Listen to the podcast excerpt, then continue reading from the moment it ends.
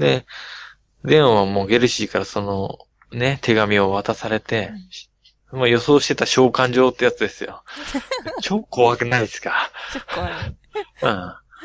お前は影に徹してればいいのに何をさ、やってんのってすごい。怒られるよ、絶対帰ったら。超怒るよ、多分。うん。で、これは、あの、この手紙ってのは2枚あって、うん1枚はデオンに渡して、1枚は英国の国王に渡すんですよ。へえ。で、英国の国王のとこに謁見して、うんで、フランスに帰るっていう手順を踏むんです。うんうんだから、もう、謁見しなさいってゲルシーに、お前は、ちょっとやりすぎだぜって。うん。まあ、ロンドンからの追放状的なやつですよね、うん完全に。そうだね。だけど、ルイ15世がこれにサインしてるんですけど、うんその、ね、手紙書いた日に、うん実は、ルイ15世ってね、デオンに向けて、また別の手紙書いてんですよ。うんそ、の、機密書類なんか持って、うん。うん、君の得意な女装でもして、うんあ違う館に逃げなさいっていう。どういうこと？なんか身の危険を心配してるから、君の。うんうんうん、こうやって帰んなかったら、うん。うん何されるかわかんないしって。うんうん早くフランスに帰ってきな、怒んないからってう。んだけど、それよりも、秘密文書が心配で。うんうん。要は、身柄拘束されちゃったら、デオンが、やりすぎたデオンが。やりすぎた電話がね。王との秘密取引、うん。あいつってすげえムカつくよな、とかっていうのをやり取りしてたわけじゃないですか。うんうん ポンパドールってなんだよ、脱税髪型とか。そういうのをさ、うんかもし、秘密文書だよ。うん。ロンドンにある分の。それが、うんなんかバレたら、もうやばいことになるから。っていう、君が、あの、のみが心配だとは言っといても、うん。その書類が心配だっていう。うん。うん。で、もしね、そういう外交的な秘密取引とか、こっそり情報を抜き出してたっていうスパイ行為してたことが、もしね、明るみに出ちゃったらもう、王自身も窮地になるじゃないですか。うん。もしくは王権自身、うん。政治体制自体も崩れかねないから、国の内側からやばくなるよね。やばくなるんで。うん、それはなんとか守ってくれって。ゲルシーにも渡しちゃダメだ。とにかくそれは、そっくりそのまま自分に直接返してくれっていう。できないんだったら隠れててっていう手紙を送ったんですよ。まあでもね、表向きはその、帰ってこいっていうのを書いてるわけじゃないですか。うんルイ15世は。うん。で、裏では逃げろって言ってるんですよ。うん。だから、表向きの要求を飲むと、ルイ15世の言った通りパリに帰ることなんだけど、デオンは。うん。そうすると機密文書も押収される可能性があるかうら、んうん、裏の指示に従うわけですよ、やっぱり。絶対帰んないよ。さすがに空気読んだ。まあ帰りたくもねうん。で、帰りたくもないけどね。絶対怒られるでしょ、こんな借金作っちゃって。うん。だから結局、公然と、これ、王様の、うん。に反旗を翻したのと一緒じゃないですか。王の命令で帰ってこいっていうのに帰んないって言ってんだから。だから、大変なことなんですけどね、これは。まあそうですよね。まあ王様がでも実は2個出してるんだけどね。出してるから、だから帰るに帰れなくなっちゃったんですよ。うんうん。でそれも狙いだったのかな？そんなことはない。いや、それもあると思います。要は、ロンドンに処処分するための。いつでも切れますが、その秘密文書さえう、ん。明るみに出なければいいんですから。うん。まあね、そこら辺で死んでもらっても困っちゃうんですけど、うんある時出てしまうかもしれないから。とにかく秘密文書が王様は心配でしょうがなかった。で、要は、いいアイデアも思いついてないってわけですよ、王様その急な展開ですから。うん。どうしたら全て丸く収まるかもわかんないから。で、しデオンもね、強情だから、で、ゲルシーが自分のいたポストにつくっていうのが、あ、腹立たしくて、うん。まあ代理なんだけどね。そうなんだよ。大事なのになんで、あの、しがみついてんのっていうう。ん。だから、全権行使っていう立場ですけど、デオンは今。うんでも、新任大使が来て、僕の椅子ど、どいて座らせてよって言って座らせてない状況なんですけど。おかしいよね。うん。だから、ゲルシーはもうどうしようもないから、うんあの、とにかく英国王に会ってくれとは言ったんだけど、うん会ってくんない。うん会えば、デオンはパリに戻されるからうん、強制的に。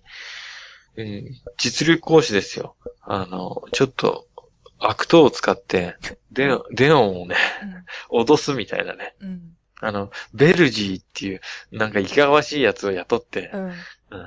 あの、デオンから書類を取るか、うん。ゲルシーも奪ってしまえば、ね、王も困っちゃうけど、権力握れるじゃないですか、ある程度。うん。それプラス、どうにかして処分したかったんで、デオンが邪魔だ。もういい加減処分したかったんだね。そう、もう殺してでも処分したかったんだけど、あの、ベルジアも何回も、あ、あんたとは同じ故郷だぜ、なんつって来てさ。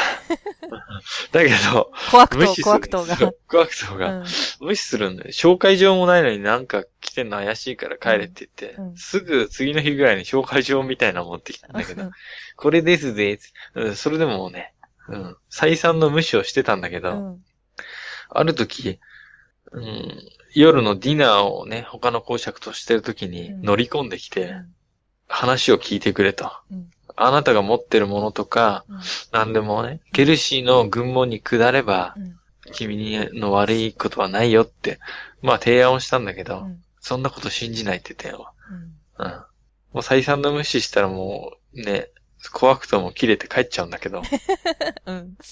あの、デオン殿は金がね、私はあなたは礼儀正しい方と聞いておりました、なんて言ってうん。だけどね、全然聞いてくんないから、うんあなたがね、フランスに帰ったらどうなる運命か分かってんだって。捨て台詞だ。捨て台詞をすごい2回言ったらしいですよ、それ二。回、で、大事なことだから2回言う。ど、どんな運命が待ってるか分かんだろうって。すげえき、なんか切れたらしいんだけど、うんあのデオンは。うんあー国はね、僕を裏切ったりしないなんて言ってるけど、君お金使いすぎだからっていう感じなんだけどね。うん。まあ、ベルジーは何も答えず30分後に帰ったらしいです。よくわかんないんだよね。よくわかんない。30分後に帰ったとか。そういうデータが、あの、記録が残ってるんでね、ちょっと書いちゃったんだけど、意味なかったな。わかんない。はいなんか、その重要な30分だったのかもしれないよ。そう。む無言で座ってたらしいですよ、だけど。おで、ゼリフ言って、うん怒鳴られた後デオンに。あどうしたんだろうね。どうしたんだろうね。放心状態だったのいや、勃起しちゃったのかもしれない。いや、多分立ち上がれなかったかもしれない。バレるから。バレるから、3本目の足が。そう。うん。まあ、その、そのね、次の日ですよ。うんベルジーが決闘姿に身を固めてデオンのとこにやってくるんですよ。すごいね。いきなりハイテンションだね。うん。うん。いきなりハイテンション。ムッシューっつって。あなたはね、一つ質問したいんだけどね、それともあの、全権公主大使なのか、それとも竜騎連隊隊長なのか、どっちなのかいって。うん。今確かにさ、全権公主の代理だからさ、もう帰れよって思うんだけど、みんな思ってるよ、多分。だから多分なんでこう、誰、世界中の誰もが帰れって思ってると思うんだけど、うん表舞台がすごく良かったんじゃない？ずーっと裏やってきたから、弾けてたのね。そう、しかもうまくやれてたんですよ、それ。うんみんなにも、ロンドン中にも、の宮殿気に入られてたんですから、うん王室内に。うん。うん。もう、脅してきたんですよね。もう、力ずくで、決闘姿で、うん。コアクトが来たんだけど、デオンめっちゃくちゃ強い剣士なんで、うん。部屋の鍵カチャって閉めてう、ん。うん。剣出したらもう、みるみるベルジーあ青ざめちゃって、命乞いをしたらしいです、哀れにも。うわ、自分から言っときながら。うんいや、俺はこんなことする玉じゃねえんだ。頼まれただけなんだ。つってコアクトぶりが。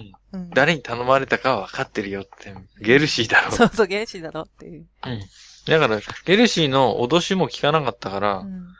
あの、いろんな、ロンドン中にね、脅迫文とか巻いたりとかしてたらしいですけどね。な、どんな？あの、精神異常をきたしてるとか、ああ、もうあいつは。うん。うんうん。まあ、ある意味、来たしてんじゃないの？まあ、きたしてると思い来たしてますよ。ね。なんで言うこと聞かないんだから、金使いすぎちゃったから、帰るに帰れないっていうのはでもあるだろうけど。借金がすごい。いんですよ。うん帰るに帰れなくなっちゃって。で、アヘンを飲まされてワインの中に入った。うん。なんか川に投げ込まれそうになったんだけど、うん助かったりとかね、電話してんですよね。もう処分されそうになっちゃってんじゃん。そう、処分されそうになってる。だけど多分、あの、ゲルシーはゲルシーで、それで本当に電話処分しちゃったら、うん。うん。国王から大目玉ですよ。機密文書のありかわかんないですから。うんまあ、あーまあ、直接ね、出向いて書類をなんとか書類だけもう、変えなくていいんで渡してくださいって言っても全然ダメだったかうら、ん。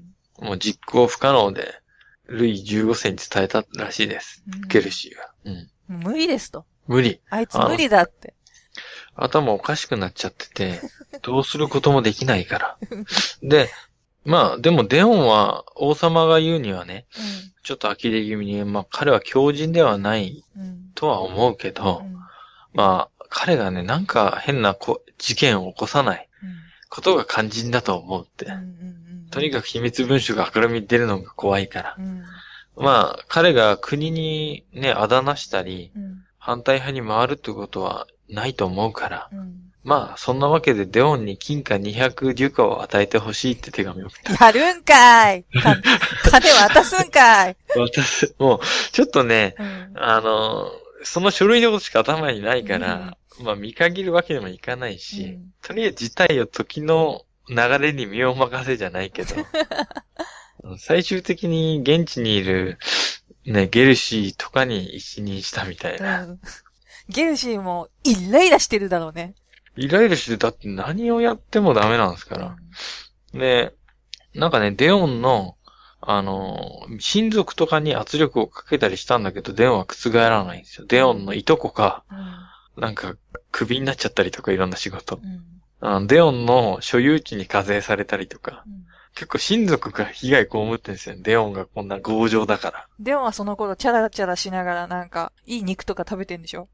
とか、あ、でも、もうね、給料払われてないしう、ん。うん。あの、大使としての仕事自体も、うん。ほとんど解任されたに等しいんで、あの、お金ないです、全然。まあ、孤立無縁になっちゃったんです親族も、デオンのせいで、ね、いろんな圧力受けちゃったりとかして。うん。で、友達とかも彼を助ける人もいないわけですよう。ん。で、まあ、ヨーロッパ全諸国っていうわけじゃなくて、ロンドンの市民とかっつうのが、うん。こういう新任大使と元々の代理うん。の醜い争いっていうのをなんかジャーナリズムで書き立てるみたいなことをしてたみたいでうん。う。ん。うん。で、風刺みたいな。そう、風刺みたいな、うん政治的争いで、いざこざやってんぜ、みたいなう。ん。で、デオンの信奉者っていうか、デオンのことよく思ってる人たちって市民に多かったらしいんですよ。へえ。結構、なんかね、そういう剣士とかそういうなんか、うん、人がいいと思う、目立つさ。うんわかりやすくかっこよかったんでしょそう、わかりやすくかっこよかったから、うん市民たちに人気あったんだけど、そういうの人たちにイメージダウンを図ったんですよ、ゲルシーはう。ん。いや、シュバリエ・デオンは、精神異常に悩んでて、その狂気の原因は、うん。男でも女でもないこと。要するに彼は二なりっていう、あうんそういうね、ゴシップをやっちゃったんですよあ。なね。言っちゃ、流しちゃったんだ。なっちゃ、流しちゃったんですよ。うんでそしたらもう、何それ？え？どういうこと？ってみんなさ、ロンドン市民とかも、うんうん狂気、狂気ですよ。超食いついてくるんだ。すげえ食いついていくんですよ。うん。好きだもんね、でもそれそういうの。好き、そう、大衆、こういうね、あの、デゴシップオンを、まあ、そう、弁護する人もいるし、うんそういうゴシップに賛同する人もいるし、うん要は、興味本位のセックス談義に花を咲かせたみたいな。うん。月世話だなうん。そう。でも、二なり、えあいつ二なりみたいな。どんな感じなんだろうみたいな。どう、どうやってやんだろうねみたいな。うん。うん。ね。想像つきますよね。何か酔っ払った人とかすげえさ、真似したりとかしてんでしょうね。うん。なんか、すごいわかるよね、なんか生々しくね。そうん。う。あでも、デンはね、うん。ずっと沈黙してたんですけど、当たってたのかな案外。だから沈黙をずっと決め込んでたんですけど、うん。そしたらもう、どんどんどんどん嘲笑とかさ、うん。噂の毒矢が刺さってくるわけなんですけ、ど、W って書くやつの笑うやつでしょ？そうん。う。そればっかり草生えまくって。草生えまくってんでしょ？うん。うん。だから、しかもね、たった一人なんですよ。味方誰もいないですから。お金もないし。うん。うん。で、反撃文を持って答えることを決意したと。うんだから、ね、YouTube でとりあえず自分のうん。チャンネルでう、んまあ表明したわけですよね。あの、暴露本ってやつですよ。うん。自分でね。そう、うんあの、人間関係、要はあの、ゲルシーが無能だとか、うん。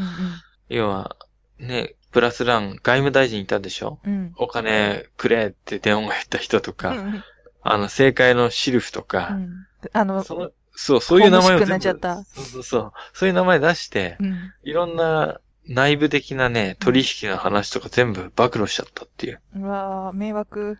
迷惑だよね。うん正解のシルフはもう、ゲルシーに対してすごいあいつ無能だって言ってたのばらされてるし。仲悪くなっちゃうもんね。そう。あの、プラスランなんかもそういうね、うんお金をくれって言ったのにくんなかったっていう手紙とかも公開されちゃったし。うん。でも一番哀れなのがゲルシーですよ。30年来の友である政界のシルフとか外務大臣がうん自分のこと、あの、かけねなしの正真正銘の評価を知らされて、ひどく自尊心を傷つけられた。嫌われてたのがバレちゃった。かわいそうすぎるよね、うんゲルシゲルシー。だっ、て、自分がさ、外務大臣、全権大使になりたいって手を挙げてたわけでもなくてさ、うん、ロンドンに 派遣されてさ、乗っ取られちゃってるしさ、乗っ取られてるし、金使われてるしさ、どいてくんないしさ、暴露本出されたらさ、実はみんな自分のこと無能って言ってたの、暴露本に書いたとか、超かわいそうすぎない？超かわいそうだね。うん。で、まあでも、デオンはね、うん。もう、他のね、ニベルネとかはデオンのことそこまで悪く思ってなかったんだけども、うん敵に回っちゃうじゃないですか。うん、さすがにね。うん。で、まあこれね、ベルサイユ、パリの方でもこの小冊子もう大問題になっちゃって、うん。もう国王はもちろんだけど、他の大臣なんかもみんな、これ以上事態悪化したらやばいぞ。あいつ何するか、マジ基地だよって。そう、本当に、しかもね、一番問題は秘密文書持ってることですからね。だからさ、基地外に何持たせちゃってんだって話だよね。そう。で、結局、あの、これは名誉毀損に当たるかもしんないから、うん。とりあえず訴えるって言って、フランスはイギリスにの検察庁に頼んで、うん。デオンをこう、訴えたんですよ。うん。ちょっとデオンにとっては予想外の最悪な結果で、いや、で、だいたい気づくだろ。もっと別な成果あるかなと思ったんだけど、うあの、ん。またお金くれるかなって、同活すればくれるかなって思ったんだろうね。本当に先を姉さん読んできますよね。あの、本当に、うん。あの、ニベルネとか、暴露した人たちに向けてもお金なんとかしてくれとか、うん。送ったんですよ、その後。うん。もうそこついてんで、所所持金。多分ね。もう誰にも。で、国王もなんか、まあ、とりあえず彼にお金あげといてって手紙で言ってたのにくんないしう。ん。で、外務大臣はもう彼をバスチユーにぶち込むことしか考えてなかった。でしょうね、そりゃね。う。うんん。ねあの、フランス、まあね、ルイ15世には、うん。あの、デオンは、フランスじゃなくて、うんなんか違う国で僕の才能を生かして働く場所ないかな、つって。何言い出した？今度は。そう。勇勇気と才能を評価してくれる国どっかないかなって王に言ったんだけど、返事はついに来なかったって書いて。もう、もう無視だよね。そう。あの、よく考えてて、これ、最初女装して美しくてう、ん。すごくいろんなうまいことやってた人ですよ。うん。もうキャラ変わってません？まあ、キャラ変わってるっていうか、本当はそういう人だったんじゃないの？浅はかなだったんじゃない？っていうか、やっぱり、チヤホヤされてさ、表に出たから、ちょっとタガが外れちゃったのかな？だと思うんで、一時期やっぱ影の身分としてもちね、ね。ちやほやはされてたから、あうんなた美しいとかさ、うん頭いいとか言われてて。うん。でも本当の自分として表に出たから、うん。やっぱりそれがね、自分の、やっぱ、き身分的には不相応なとこだったから、うん。本当は得られないものっていうのうん。がたまたま一時的に得られたから、んそういうのって手放したくないですよね、逆に。うん。自分の実力で得てないものって、すぐ離れちゃう気がして、絶対しがみつきたくなるじゃないですか。あとさ、なんか、もう自分が錯覚しだしちゃうんだよね、きっと。だと思う。うん。自分の力だって錯覚しだしちゃうんだよ。そうしないとう、ん。あの、まあ、自分が全て崩壊しそうそうてしまいます。そうそう。うんで、まあ、シュバリア、あ、シュバリエ・デオンはね、うん。もうみんなから見限られ、見捨てられたと確信したって、国王にも、そう、うん僕の才能を活かせるとこ、斡旋してって言ったけどないからう。んうん。うん。ないっていうか、まあ、ガン無視だからね。ガムシ。うん。で、外務大臣にもまたそういう、う自分を見捨てるんなら、うん。分かってんだみたいなことを、また手紙とか送ったりとかしてう、ん。もう、プラスラン外務大臣は怒っちゃうわけですよ。うん。だから徹底的に打ちのめすと。うん。彼を腕つくで強引にフランスに連れ戻すために資格を送り込むと。うん。だけど、デオンは自分の仮住まいみたいなところに爆弾とか仕掛けて、何やってんの？そう、部屋中とかに爆弾とか仕掛け何て、やってんの？そう、うん機密文書とかも誰にも知らせてないで隠してう、ん。で、暴力に訴えてでももう取り返すしかなかったんだけど、うん。もう、四面楚歌ですよね。生け捕り、生け捕り作戦ってやつ、デオンの。うん。ロロンドンで暴れ回るデオンの生け捕り作作戦。でも結構命も狙われてんすよね。腹刺されたとか。うわぁ、すごいね。そう、仮面をつけた四角に襲われたっていう記録も残ってます。だけど、その時はいつも全財産使っちゃうデオンがたまたま、なんか小銭腹に入れてて助かったらしいですけど。うん、いいね。うん、いいんすよ、変なとこで。うん。うんで、えーっと、四角が乗り込んで、うんあー強引に連れ去ろうとしたんですけど、その部屋にはおばあちゃんとなんか変な若者しかいなかったっていう。うん。うん。でそのおばあちゃんに変装してたらしいんですけどね。嘘、デオンだったんだ。うんすごいね。もう、四面そこだし、誰もロンドンで味方いない。うん。で、これどうなるかわかんないじゃないですか、もうん。でもすごいね。やっぱ変装技術を持ってるんだね、もともとう。持結構。ってる。で、実は悪運があるんですよ。うん。うん。実は、その後に、ムッシュ、俺のこと覚えてるか？なあ、ムッシュ。あいつだ。誰かわかるあいつ、あのベルジー。哀れなベルジあー。れな、ベルジーだ。実はあの、ゲルシーに散々こき使われて、うん。あの、お金一切もらえなかった。そうなんだ。うん。だからもらえると思って、うん飲み屋の付け代とか、すごい借金しまくって、あの、借金すると昔って、あの、投獄されちゃうんですよ。うん払えないと。うん。ちょっと服役してたみたいな。うん。そっかムッシュ、足のこと覚えてますか？足がどんだけ辛い思いしたか、わかりますか？あのゲルシーに復讐してやりてえんですよ。実は一人だけ味方が来たって。あんま、あんまり質のいい見方じゃないけどね。そう。うん。実はね、あの、ゲルシーは、うん。あベルジーはね、その、コアクトーは、うん。ゲルシーから受けた指示とかのや資料とか取ってて、うん。暗殺指令とか、うん。いろんな裏工作、うん。脅迫の内容とか、うん。それをね、告白するって言うんですよ。裁判で。おー。金も1円ももらえなくてう。ん。で、公会場ってとこでね、披露して、うんあのー一点ね、うんデオンが窮地にいたんだけどう、ん。訴えられてた人だったのに、デオンが被告人だったのに、うん。逆になっちゃうわけです。ゲルシーが被告人みたくなっちゃうわけですよ。うんゲルシーほんとかわいそうだよね。そう。ゲルシーかわいそうなんですよ。うんだって、ガンとしても椅子から離れないのを引っぺがそうとしてたんですから。うん。で、ゲルシーはね、ベルジーのその、だからゲルシーもさ、うんベルジーが何も成果なかったわけじゃないですか。うん。脅しも下うん。手、交渉も下う手、ん。暗殺も下手。うん。金払わなかったんだけど、うんだからさ、こうなっちゃったんだよな、ゲルシー。デオンからは、毒殺者、暗殺者として告発されるし、うん。だからもう被告人と告訴人が逆になっちゃったっていう。で、ゲルシーはね、殺人未遂者として有罪を宣告されちゃったんです。イギリス内において。うわで、八方塞がりになっちゃったゲルシーは 自分の運命と役目の終焉を自覚した 記録しますー。かわいそう。かわいそうっすようね。ん大使としての仕事全然できてないんですから。大使で行ったのに殺人者にされちゃってっからね。うん。で、ルイ15世からの召喚状はもうゲルシーに届いたんです、今度。もう帰ってきなさいって。これ、うん全然なかったんだけど、調べてようやく見つけましたよ、この一文。はい。失意のゲルシーは、うん1765年の春、うん結婚したばかりの、うんそれも妊娠していた若い妻を残してロンドンを去っていった。うんそして2年後の67年9月に死亡したって書いてある。うわー いいことない人生だったね。そう、ゲルシー、頑張ったんだけどうね、んレオンの方がなんか、主人公じゃないみたいになった。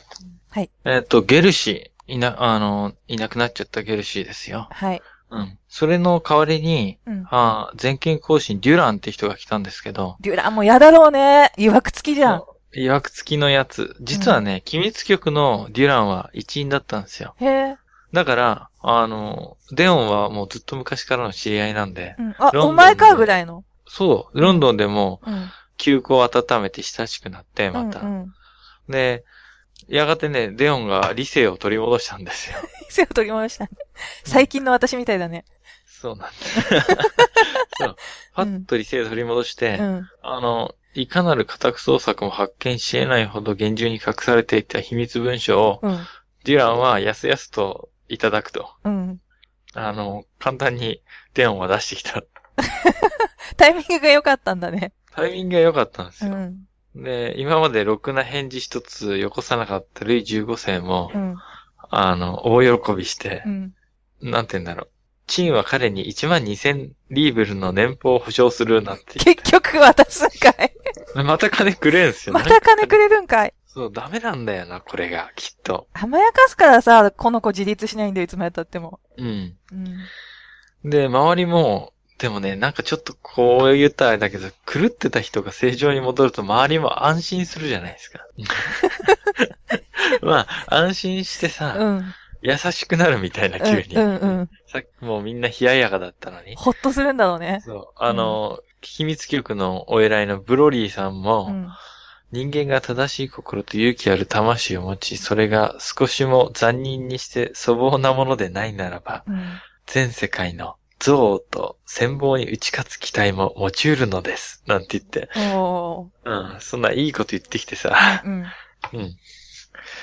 まあ、無実と忠誠認めたんかな、とかって、デオンは安心してた。で、これでフランスにも帰れるかな。でも、うん。帰るにも借金とかいろいろあって、うん全然足んないんですよ、報奨金じゃ。うんうん。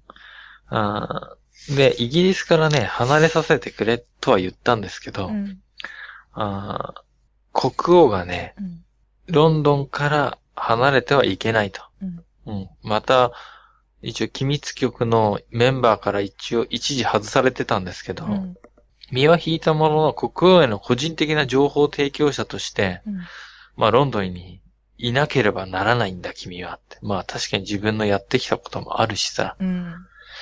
帰りたい帰りたいとも言えないんですよ。うん。でも、年金がね、全然足んなくて。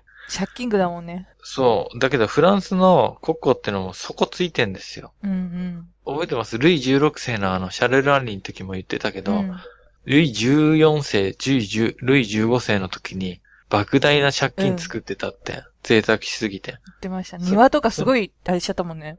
そう。で、うんその負債を、ルイ16世はなんとか頑張ってどうにかしようとしてたうんうん王様でもあったんだけど、うんまあ、底ついてて、ほとんどお金くんなかったってうん。約束はしてたけど、まあ、それでも、一時、ロンドンでの生活は楽しかったそうです。しばしの文人生活って言って、いろんな本書いたりしてたんですよ、デオンは。本当に自由だね。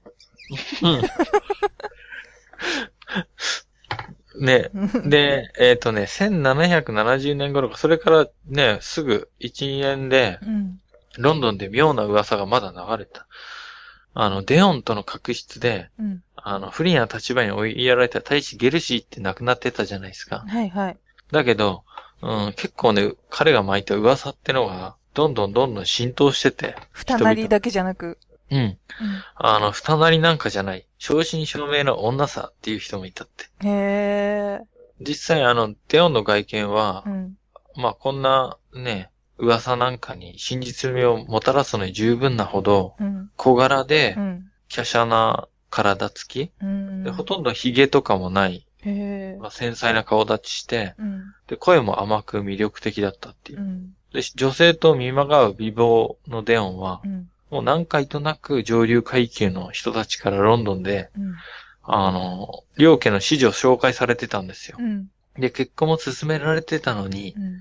そんな結婚相手とも会おうとしなかったっていう、うん。紹介された人も。だから、そんなにね、結婚話いっぱいされてんのに、一回も会うこともないって言ったら、女、二なりなんかじゃねえ。うんそうなるわけですよ。女なのかもしんないねって。で、そうん。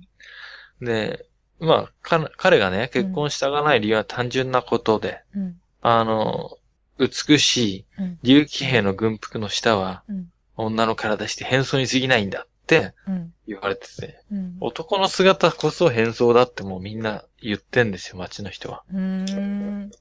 だからゲルシーが残したね、何か、種が広がってってたんですよ。あの、渾身の負の遺産だ。渾身の負の遺産ですよ。で、まあその噂をね、うん耳にしたあの、王室のね、うん。女の人なんかはあの、うん私ロシアでね、うんシュバリエ・デオンってサンクトペテルブルクで会ったことあるんですよ、若い頃って。うん。で、そ当時のデオンはね、娘でしたよって。うん。で、女帝の朗読係として、うん。もう女の人としていましたけどっていう証言まであったりしてさその人はでもドイツ人物だって見抜いてたってことだじゃまあそうですねあ。。ね。うん。あの、分かってたみたいですう。ん。顔でピンときたってう。ん。宮廷内にうろうろしてたデオンを見てね。他の人どんだけあれなんだよ。気づかないんだよ、ロシア人。確かに。気づいてる人と気づいてない人の差が激しすぎて、ね。その辺よくわかんないんですよね。うんまあ、だけど、噂がほんと市民の間でね、うん。影の人物でも何でもないんですよ、もう。うん。うん男か女かっていう賭けまで流行っちゃったんだか 好きだね、庶民そういうのねら。。そう。ロンドンはもうそういうの大好きだかうら。ん。で、確かね、うんロンドンの駐在大使なんかも、あの、電話女だよなんつって、ルイ15世にね、ちょ、この人少し抜けてんだけど、あの人ね、女なんですよ。知ってました？王様。とか言ってる人もいる。で、あの、イギリスでは誰もこの風評を信用してるけど、うんその無軌道ぶりによって極めて高名なあの劇場の人であるデオンが、うん。実は男性衣装を身につけた小娘に過ぎないという、うん噂がね、うん。もうパリにまで伝わってしまったと。うん。で、ロンドンだけじゃなくてパリにルフして本人の力ではもう止めらんなくなったっていう。うん。で、焦ってはいるんだけど、だけどね、一計を感案じたんですよ。感じ、なんていう、一計を考えたんですよ、ここで。ほフランスに戻ることができないんだけどう。う、ん。また自分はまた影の人物としてうん。埋もれていくのかって、ちょっと悟ったとこもあるんだけど、うん。自分が実は男の格好させられてた女だったとしたら、うん。いろんな任務解かれるんじゃないかって考え。うん。うん。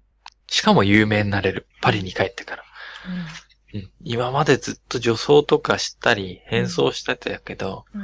実は女装が本来の姿で、うん。男装をさせられてたんだって、そういう任務で。うん。そういうことを考えてしまうっていう。大丈夫？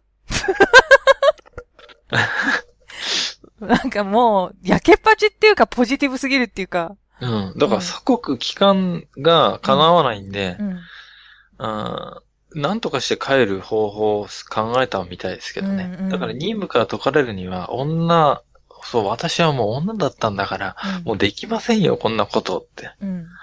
うん。だけど、あまりにね、多くの機密文書まだ持ってるんで、うん。あー有無を言わさず実はね、なんだっけな、封印状ってのがあって、うん。それを出された人物ってのは、有無を言わさずバスティ牢獄に送り込まれて、うん。二度と外に出ることができないっていうなんか強制収容みたいなこともできたんですよ。うん。まあなかなかそれはないんですけど、うん。そうしちゃえばね、書簡も手に入る。うん。でも、次元式でね、暴露されそうな気がするからさ。そうだね。うん。で、まあ、こういう世の中のね、うん。状況が本当に自分を女性変貌の意志を次第に強固なものとしてったって。うん。で、それはね、ボールマルシェっていう冒険家っていうか、冒険家ってこのど当時はね、いろんな財を成した人とか成功した人のことを言うんだけど、うん。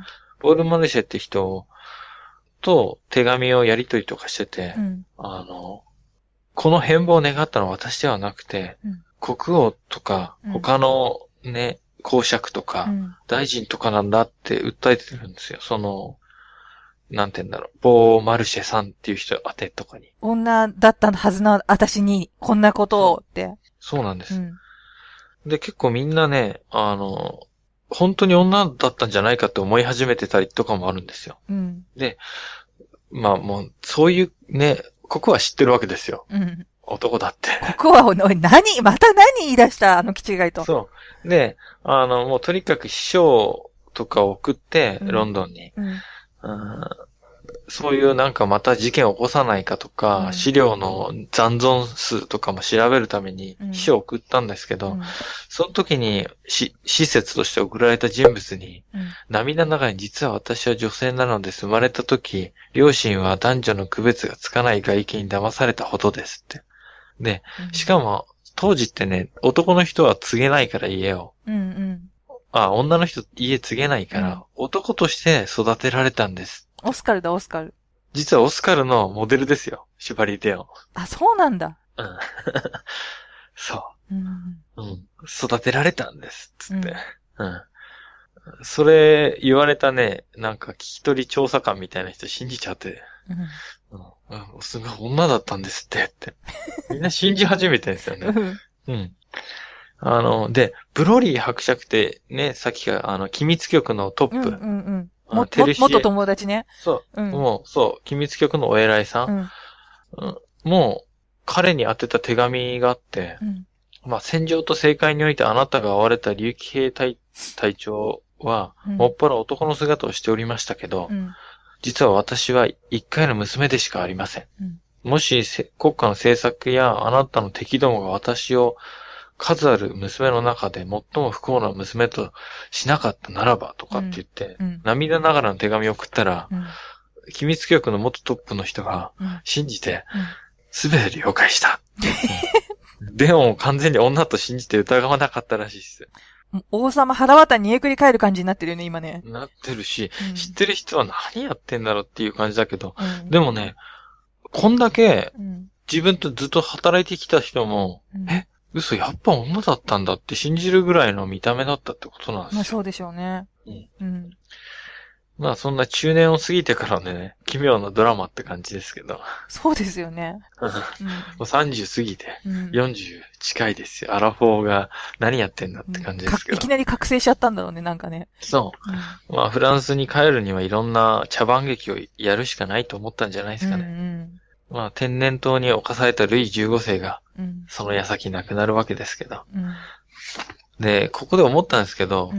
機密局ってルイ15世が自分の好きで作った機関なんですよ。うん。で、その、機密局の人たちってのは王の影であって、まあ、実体がなくなれば影も消えるということで。うん。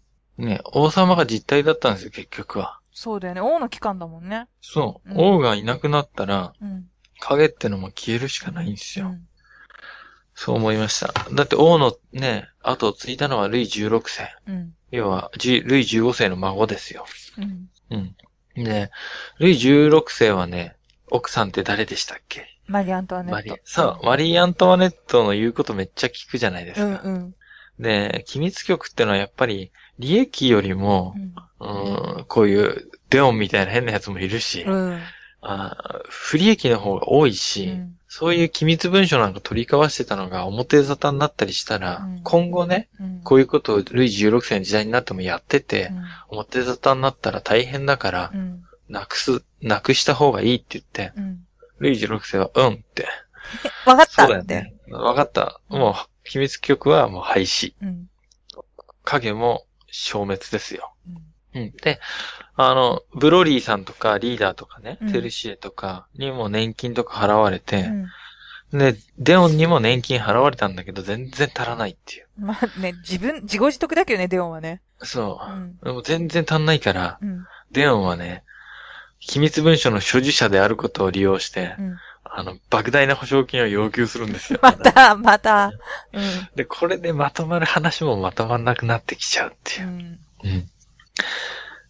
えっとね、うんそのね、交渉役、うん。うんちょっともうなんとか収めてくれって。うんで、機密文書はもう全部返してもらえないかって。もう、ももうほんと頼むよって。そうう。ん。で、ロンドンんで、デオン家と、まあ、ひ親しいね、うん。あの、元兵士の隊長のポンムルーさんっていうのを派遣されて、うん。まあ、こういう軍人気質の人なら、うん。心許すんじゃないかって言ってね。うん。でもこの隊隊長は単純でね、白に欠けてて、うん。あの、シュバリエ・デオンがね、あー女だと確信してて、う んロンドンに着くなり結婚を申し込んだって。なんじゃないの？いやいや、これナイスアイディアと思ったんですよ、彼的には。結婚して、うん。しまえばさ、何でも言うこと聞くでしょう。妻になったんだから、僕のこと愛して、って機密文書も僕のものだし、みたいな。そう、うんこれで取り返せるし、つって、うん。まあ、苦笑されてしまったって言ったよね。さすがのデオンも苦笑なんだね、もうね。そう。で、うんデオンは、あの、彼のね、うん。あの、足元につけ込んでう、ん。一、週間話し合った後、うん以前の要求を上回る法外な保証金を提示するっていう、悪化させちゃってるじゃん。悪化させちゃってんだよ悪化。させちゃってる。ダメな人が行くと悪化しちゃうんですよ、やっぱ。やっぱね、ちゃんとしたカウンセラー派遣しないとやばいね。そうなんうですよ。ん。で、あの、フランスとのね、あの、まあ、交渉っていうか暗証に乗り上げたと思ってんですけど、うんあの、デオンは。うん。もう一回自分の何かね、使える魅力を使って女としての魅力。女じゃないけどね、う。うんん。なんとかなんないかなって思って3回目に派遣された、交渉に派遣された人ってのは、うんあの、ボーマルシェっていう人で、この人もなんか女かなと思ってる人だったらしいんだけど、彼はもう、もともとね、この人もすごい有名な人なんですよ。あの、アメリカ独立戦争の時の船舶とかをうん。手配した武器商人みたいなうん成り上がりです、この人も。もともと時計職人の息子かなんかです。うん。がもうトップに上り詰めた冒険家ですけどう。ん。まあ交渉とかね、ペテン師とかって呼ばれてるぐらい上手い人だったからう、ん。もうデオンを落ち着かせるためによ、うん、よこしたんだけど。いろんな人がいろんなこと考えて派遣するわけだね。そう。あの、ボーマルシェはね、うん。頭がめちゃくちゃいいっていうのすぐ気づいて、うん。すごい不満を漏らしてましたよ、デオン。だけど、うん。なんかあれほど抜け目ないし、経験豊かなうん。ボーマルシェ。うん。なぜと思うんだけど、うん女と思い込んでしまったっていう、また。デオン。ダメだ。そう。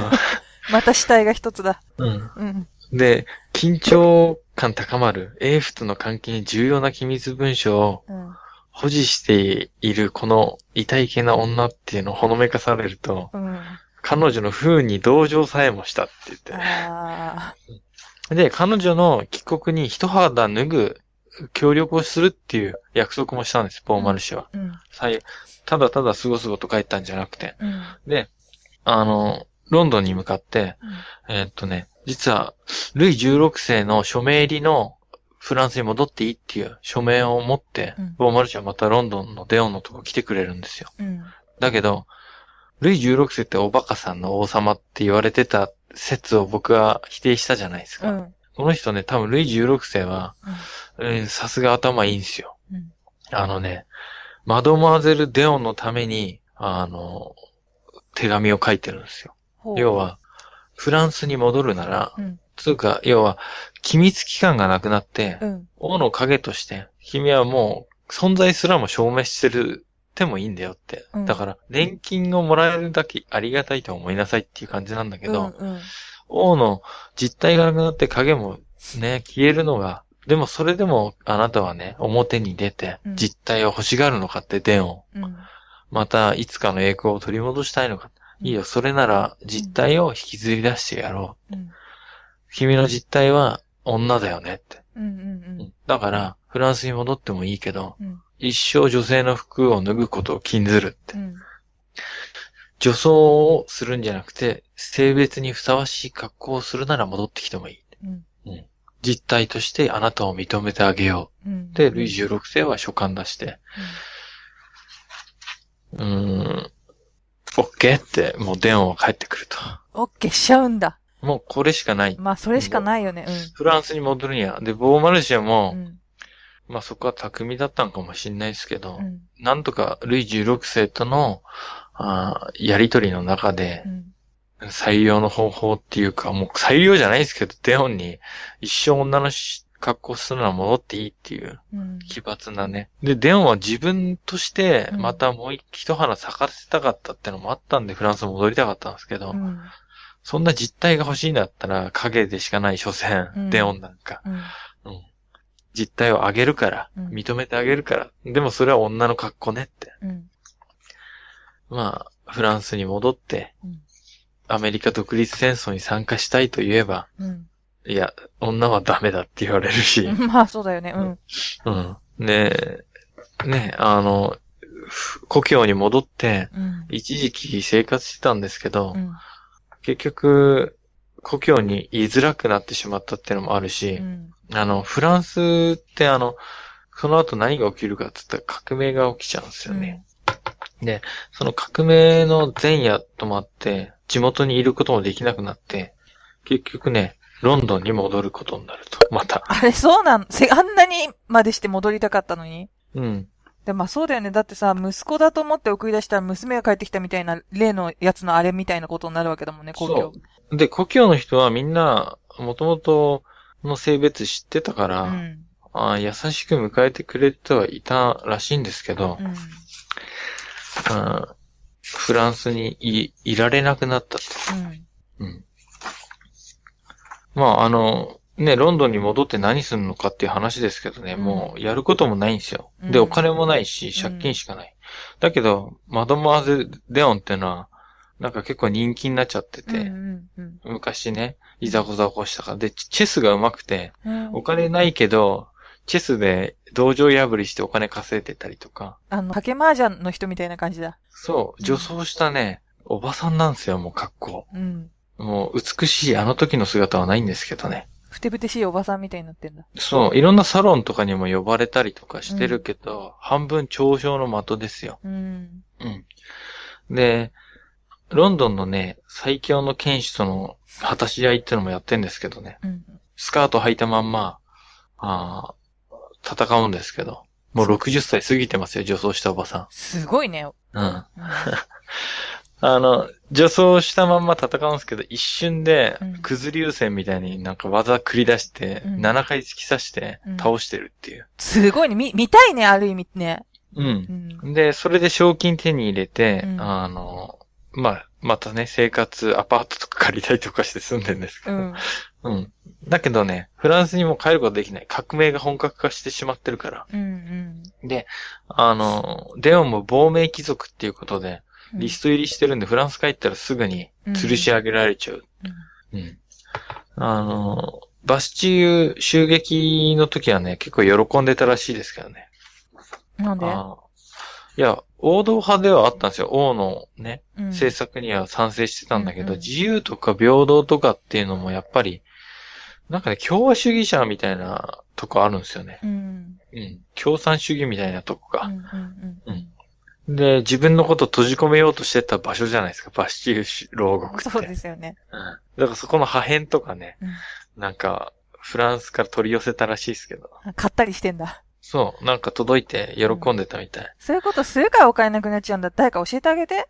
そう。でもお金なくなっても、うんあの、いい年して、あの、フェンシングの一座みたいなのに気づいて各地を巡礼するみたいな、回って、へえ。フェンシングの試合を見せて、うん。その時怪我しちゃうんですけどね。うん怪我して床に伏せると。もう彼がね、うん政治の表舞台から完全に引いてしまってますからね。もう芸人さんになっちゃってるね、もうね。ちょっと。そう、芸人ですよ。あの、みんなからは、うんあの、おっさんが女装してるみたいな、それでフェンシング振るってるみたいな風にして見られてる。うんで、ルイ16世とか、マリー・アントワネットの処刑された後もロンドンでね、うん。貧借金生活を営んでたうん。一方、その頃借金生活みたいな。ポーその頃。うんうんまあ、その時代の人たちってのはね、あの、自分のアイディアとか、うん。結局、家柄がない人ってのはそういうんで結構お金稼いでたのかもしんないですね。やっぱたくましいね。うん。結構たくましいっちゃたくましいっすよ。あの、頭おかしくなってた時期もあるかもしんないですけど。うん。で、自分としての実態は欲しかったけど、結局、ね、あの、全権大使になった時も、本来の自分の姿だと思いたかったけど、それは違ったわけじゃないですか。まあ人のポストだもんね、もともとね。そう。うん人のポストに座ってそれが実態でうん。って思っちゃったんだけど、うん結局影は影で、うん。実態を引きずり出してもらって、認めてもらったらそれは女の姿で。うん。うん実際ね、男だったのか女だったのかって話ですけど、二なりだったんじゃない？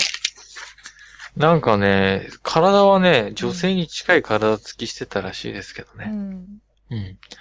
あー彼はね、結構長寿だったんですよ。へえ。もう、ロンドンの、あ、フランス革命からもう何年も経った後ですけど、うん83歳かな。まあ、け長ね、当時で言ったら長寿ですよね。うん。多分、満83歳、82歳の年にな、ううんん。83歳の年で82歳で亡くなってます。うんえっとね、49年間は男装で過ごして、すごいね。ほぼほぼそう、33年間は女装を強いられた。うん。だから、33年間、ルイ16世に、お前女装してうん。生きなって言われた時から33年間生き延びたんですけど。ほぼほぼ半分ぐらい、半分、半分じゃないけどすごいね。うん。うん。で、彼はね、ロンドンのちっちゃいアパートで、うん。おばさんと一緒に、なんかコール夫人っていうね、うん。昔の友達の奥さんと、おばさん二人で住んでる生活してたみたいですよ。へえ。うん。まあ病気で最後は亡くなったんですけど、うん最後ね、彼彼がね、入った棺ってのが面白くて、うん自分がいつもベッドにしてたベッドの彼のね、うん。亡骸ってのはね、うんあの、コール夫人と一緒に住んでたアパートのちっちゃい、就寝用に愛用してた木製のベッドのうん。下の部分の大箱の中に安置されたっていう。へえ。あの、あ、パカって開くもんね、あそこね。そう、ベッドのマットレス台として使ってた木箱がそのまうんま棺桶になったんだけど、うん。棺。うん。で、実はね、借金に苦しんで、うん。シュバリエ・デオンの称号をもらった時の、うん。セントルイ十字章っていう。はいはい。あれなんかそう。あとね、肖像入りの金の小箱って若い頃もらったあ、もらっでしょ。てましたね。うん。あれも全部ね、あの、借金の方で七時に出しちゃってんだよね。うん。だから、手元に残ってんのはもうほとんどなかったんですよ。うん。うん。うん、だから、金にさえ、うん。なんて言うんだろう。緩くなければ、うん。まともな人生をやめたんじゃないかなって思うんですけどね。でもほんと。まともじゃないから金に緩くなっちゃったんじゃない？かもしんないですうね。ん。もともと何か、属性と離れた感覚を持ってたのかもしんないしう、ん。結局価値観が違ったけど、現実っていうのがあるじゃないですか。借金とかっていうう。ん。まあ、それでね、過去の栄光も全部、み手元から離れてしまったってのはありますよ。でも最優先事項がさ、い生きていくことだとしたらさ、すごくね、しぶとく強く生きたんだろうね。長生きして。長いっすわ。この時代でね、82で一回天然痘にもかかってますしね。ねで、フェンシングの一座気づいて、うんもう70近い時に怪我してますから。うん。なんか、ぶっ刺さって剣が。その後も何年も生きてますからね。で、なんかね、あの、死ぬ時にうん。自分の死を残してんですよ。うん。これがなんかね、見つかったから読みたいなと思うんですけど、そのまんま彼の人生を表してるかなと。と、我は天空より裸で生まれ落ち、今また裸にてこの墓石の下に眠る。要するに、この地上に生きて、我に得たものも失ったものもなし。うん。そのかん、そのまんまだね。自分で自分のことを分かってたんだね、結分か構。ってたし、うん結局こんな、ね、あの、人に迷惑をかなりかけてたと思うんだけど、自分の多分実像ってのが、どうしても欲しかった人なのかもしんない。うん。うん。そこに手段がね、うまく伴わなかったのかもしんないし、うん。うん、中途半端にやっぱりなんか、もてはやされたってのも良くなかったのかな。成長しなくなっちゃうんだよね。うん。うん。で、結局、でも、誰、みんなが言うじゃないですか。あの、誰でも、ね、年老いた人はさ、うん。結局死ぬ時は、うし得たのものも失ったものもないって、その境地に達せれたってのは、うん。まあ一生懸命生きた証ではあるんですけどう、ん。頑張った。うんよく頑張った。あの、ちくゆめさんも頑張りましたね。何こ、この分数ってこと？そう。大丈夫だとしてほら、一回小林さんにさ、したんで。でもほら、5時間聞かされてるから一回大丈夫であ、そっか。あの、最後ね、死んだ時検視したんですよ、はい医者が。す。うん。あー男性器ついてたそうです。まあ、察しだけどね。だけど、胸がうん。女性みたいな形してて、うんうん。体つきは女性っぽかったらしいですけどね。そそういう、なんていうの、すごく非常にさ、曖昧だけどさ、いるよね。それちょっと病気じゃないけどさ。う。そうんん。だから、ちょっとそういう感じの本当に病気だったんでしょうね。うん。で、顔が綺麗だったっていうのが、なんか、たまたまさ、いろんな、そこに、相乗効果で乗っかっていろんな数奇な運命になっちゃったんでしょうね。そう思いますよ。うん。で、そこにね、あの、美しい外見とは似ても似つかぬ浪費かぶり。そうで。カイジみたいな性格。大事みたいな性格。ううんん。お金もないのに負けちゃったみたいな感じですよ。うん本当に。う。うんん見抜かれてる人には見抜かれてたってわけですよ。ルイ16世もちゃんと見抜かれてたわけですから。うんうんまあ、ほんとしょうがねえなって、でも、そこまで憎まれてなかった感じだね、聞いてると。結局、あの、憎まれて、うん、心から憎まれてたわけじゃない。最終的にはみんななんか和解してるうし、ん。もしくは憎んでた人は彼のことも忘れてしまってるし、うんうん、彼を求断した人たちは革命の前後にみんな死んでますからう。ん。うん。あーあ、そう。で、あの、ボーマルシェって言って、あの、冒険家だっつって、あの、ね、ええ、ええ。なん、なんとか、うん、ルイ16世に取りなしてくれた人、うん。ここはもう別に使わなくていいですけどう、ん。あの、ボーマルシェが、ってのは結局、デオンがね、結構嫌ってたんですよ。恋仲みたいな一時期ボーマルシェ、いのね、うん。好きだなんて言ってたけど、女の人で。うん。でも、彼はフランス革命のちょっと後に全財産没収されてその後寂しく死んじゃったんですけど、うん。やっぱその人も自分一代で築いた財産だったんですけど、うん大金持ちになって。うん。その人の死ぬ時にやっぱりすべて、ああ、虚無、虚無みたいなこと言ってるんですよね、最後に。うん同じようなこと言ってましたけどね、みんなその時代の人たちっていうのは。